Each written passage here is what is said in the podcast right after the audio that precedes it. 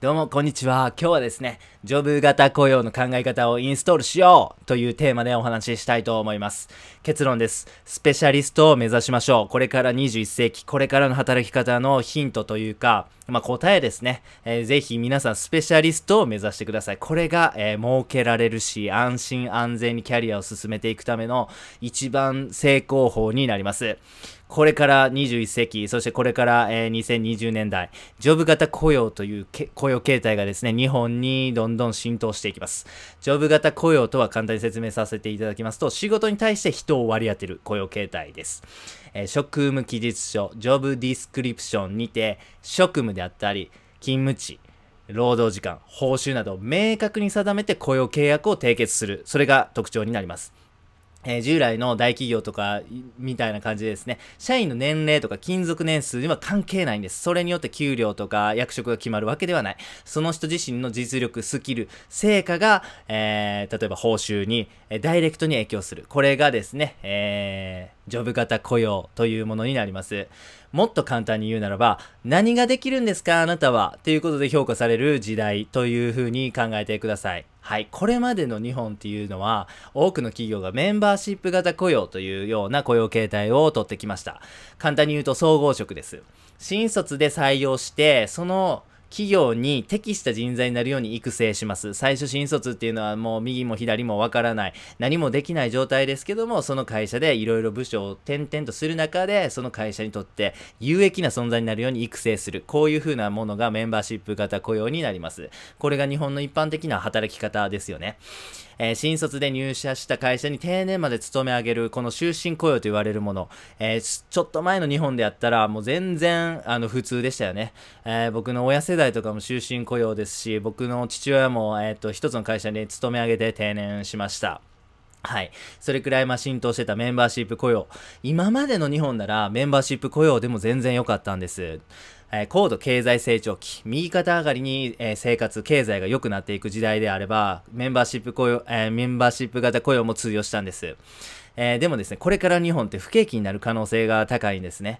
はい。えー、人口はどんどん減っていきます。1週間に1万人もの労働人口が減っていきます。そして少子高齢化はどんどんどんどん加速していきます。いろんな状況を鑑みますと、これから日本っていうのは不景気になる可能性が高いです。はい。終身雇用は維持できなくなります。終身雇用っていうのはできる社員もできない社員ももう定年まで面倒を見ますよという制度です。それくらい企業に経営体力がもうなくなってきてるんですね。しかもさらにこれから不景気になるからどんどんどんどんその流れは加速する。えー、トヨタであったりとか経団連がもう終身雇用は、えー、維持できないという宣言をしたのは記憶に新しいですよね。はい。まあ、だからメンバーシップ雇用っていうのは、もっとわかりやすく言うと手厚い雇用なんですよね。できなかったとしてもあなたが定年まで育て上げますし、働かせてあげますし、面倒見ますよっていう雇用形態です。メンバーシップ型雇用ではこれからの不景気な日本、そしてグローバル化がどんどん進む、この、えー、社会の中でですね、日本企業が生き残っていけない。なので、自然と、えー、メンバーシップ型雇用ではなくですね、欧米で主流のジョブ型雇用に移行してきている。これが現状ででございます。最近であれば、日立であったりとか、資生堂という、え、大企業がですね、え、ジョブ型雇用へのシフトというものを、え、宣言しています。はい。ではですね、このような変化がある、え今の時代ですね、僕たち、えは、どのような準備をすればいいのか、どのようなキャリアを形成していくべきなのか、これをお話しさせていただきます。答えは、スペシャリストになるということです。スペシャリストの例を簡単にご紹介します。私は Web マーケティングのスペシャリストです。EC サイトの売上向上を達成することができます。私は中小企業の人人事業務のスペシャリストです。はい。長く定着する人材を採用することが得意です。ぜひ御社で私の力を発揮させてください。私はアプリ開発のスペシャリストであります。はい。プロジェクト管理から実装までオールラウンドで実力を発揮することができます。ぜひ御社の力にならせてください。はい。えー、対してですね、メンバーシップ型雇用の例はこんな感じです。あ、僕は、あの、新卒で入社しまして、最初の3年は営業でやってました。次にですね、人事に部署転換されまして、まあ、数年間ですね、えー、人事のお仕事に就きました。その後、そのまで、ルルルって感じですよね。はい。あどうでしょう？なんかスペシャリストとそのメンバーシップ型雇用、この働き方の違いって結構この例で明確になったかなと思うんです。あなたはどんなことで貢献できますかって、もし面接で聞かれた時に、あなたは答えられますか？もし僕が、えっと、何でしょう、ウェブマーケティングのスペシャリストであれば、私はウェブマーケティングというスキルを持ってあなたの、会社の売上向上に貢献できますって多分言えると思うんです。でもですよ、えー、普通に野良クラとは言いませんが、まあね、あの数年ごとにやっぱりこう、えー、部署が変わってしまうジェネラリスト、メンバーシップ型雇用の働き方だと、うーん、でもなんか、どうかな広く浅くなんですよね。なんかすごく得意なことがあるわけでもないので、なんかこう、うん、めちゃめちゃ貢献できるっていうとちょっと自信ないんですよねっていう感じになりませんか？そうなんです。でもそういう、それじゃちょっとね、あの、これからの時代では働きづらくなってきてしまいます。あなたはどんなことで貢献できますか？はい、私は〇〇で貢献できます。というふうにですね、はっきり答えられるようになるっていうのがスペシャリストという働き方になります。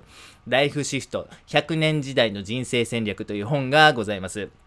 ロングセラーですね。多分10年ぐらい前に読んだと思うんですけど、まだ流行ってるというか、また最近改めて売れてるみたいな本なんですけども、こちらの本の中です。中で生産性資産というものが紹介されています。どんなことかと言いますと、生産性や所得、キャリアの見通しを向上させるのに役立つ資産というふうに定義されています。もっと簡単に言うならば、長年培か,、えー、かけて培ってきたスキルや知識ということになります。はい。これってスペシャリストですよね。まさにこのライフシフトという本では、スペシャリストになれというふうに言ってるわけです。はい。また別の観点からも考えてみます。フリーランスっていうのはスペシャリストというふうにに言えます。はい。何か独立するっていうことは、その人が、えっ、ー、と、まあ、手に職をつけて、えー、それで食べていけるという、えー、ことを書く、えことが、ま、フリーランスになる、まあ、条件というふうになると思うんですけども、フリーランスはイコールスペシャリストなわけです。これからの仕事のは、さ、あのー、展開の仕方、これからの仕事の仕方ってどうなっていくかと言いますと、プロジェクトごとにスキルがぴったり合ったフリーランスが集められて、プロジェクトがスタートするわけです。えー、例えばウェブサイトを作りたいと、えー、そういう風なプロジェクトがあったとします。あ、それだったらデザイナーの A さんをぜひこのプロジェクトに参加してもらいましょう。A さんはとても経験豊富で、しかも手も早いし、えー、こういうテイストのウェブサイトをたくさん作ってる経験があるので、きっと素晴らしいデザインを仕上げてくれると思います。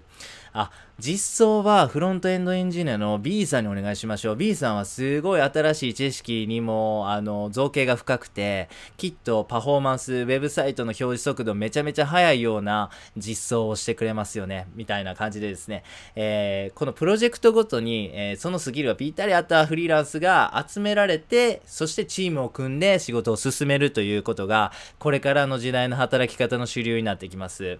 スペシャリスト、フリーランスが集合して、そしてプロジェクトが終わればお疲れ様でした。また仕事しましょう。解散をする。集合解散、集合解散。これを繰り返すっていうのがこれからの働き方なんです。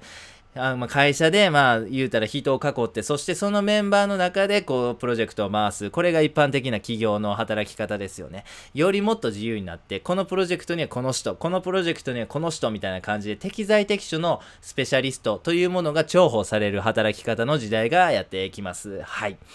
会社の寿命より人間の寿命の方が今長いです。はい。なので、一つの会社で勤め上げるっていうのは、ほ、本当にレアケースになってくると思うんです。なんで、僕たちはキャリアの中で絶対1回は転職をすることになるだろうし、もしくは何回も転職することにもなるかもしれない。もしくは独立するかもしれない。会社を起こすかもしれない。いろんな働き方というものを考えないといけないんです。安心安全なキャリアっていうものが、いつの時代にもやっぱり、えっ、ー、と、求められますよね。えー、公務員の人気というのはいつも高いです。えー、一つの、えまあ、大企業がですね、え新卒の入社ランキングというか、まあそういうものでランキングの上位にあるっていうのはきっと安心安全という部分も大きなファクターになっているはずです。しかし、これからの時代、えー、安心安全なキャリアというものは形を変えたというふうに考えてください。これから僕たちがもし安全に安心にキャリア、そして仕事人生を送っていきたいのであれば、スペシャリストになるという一つの答えしかございません。あの人と仕事がしたいと思われるスペシャリストにあなたがなることができれば、きっとあなたはのキャリは安心安全です。一つの会社に勤め上げるのではなく、えー、引く手あまた、いろんなプロジェクトに参加できるようなスキルを持つスペシャリストにななる。これこそが一番、えー、キャリア戦略として正解なわけです。はい、いろいろ話させていただきました。これからの時代っていうのはメンバーシップ型雇用からジョブ型雇用にシフトします。それに伴って僕たちはスペシャリストになるということが求められています。終身雇用もありませんし、これから日本が不景気になる。どんどんどんどんスペシャリストとして働くこと。これが生存戦略として正解であるという風になってくる時代になるんです。ぜひですね、スペシャリストになるという観点を持って日々のキャリア、そして仕事に邁進していただければと思います。最後にやってみようのコーナーです。はい。では、一つの問いを投げさせていただきます。あなたの今の働き方でスペシャリストになれますか？というものです。はい。もしこの問いに対してノーだったあなた、ぜひですね、スペシャリストになれる働き方が俺にはあるんじゃないかということをぜひ調べてみましょう。それはもしかしたら部署を変えてもらうという風にお願いすることかもしれません。もしかしたら自分の得意なことを専門にやるベンチャー企業に転職することかもしれません。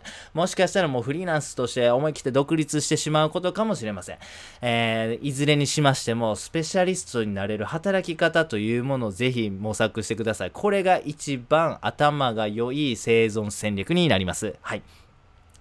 えー、なかなかお話しさせていただきましたが、本日以上になります。ぜひですね、素晴らしいキャリア形成のヒントにしていただければと思います。ありがとうございました。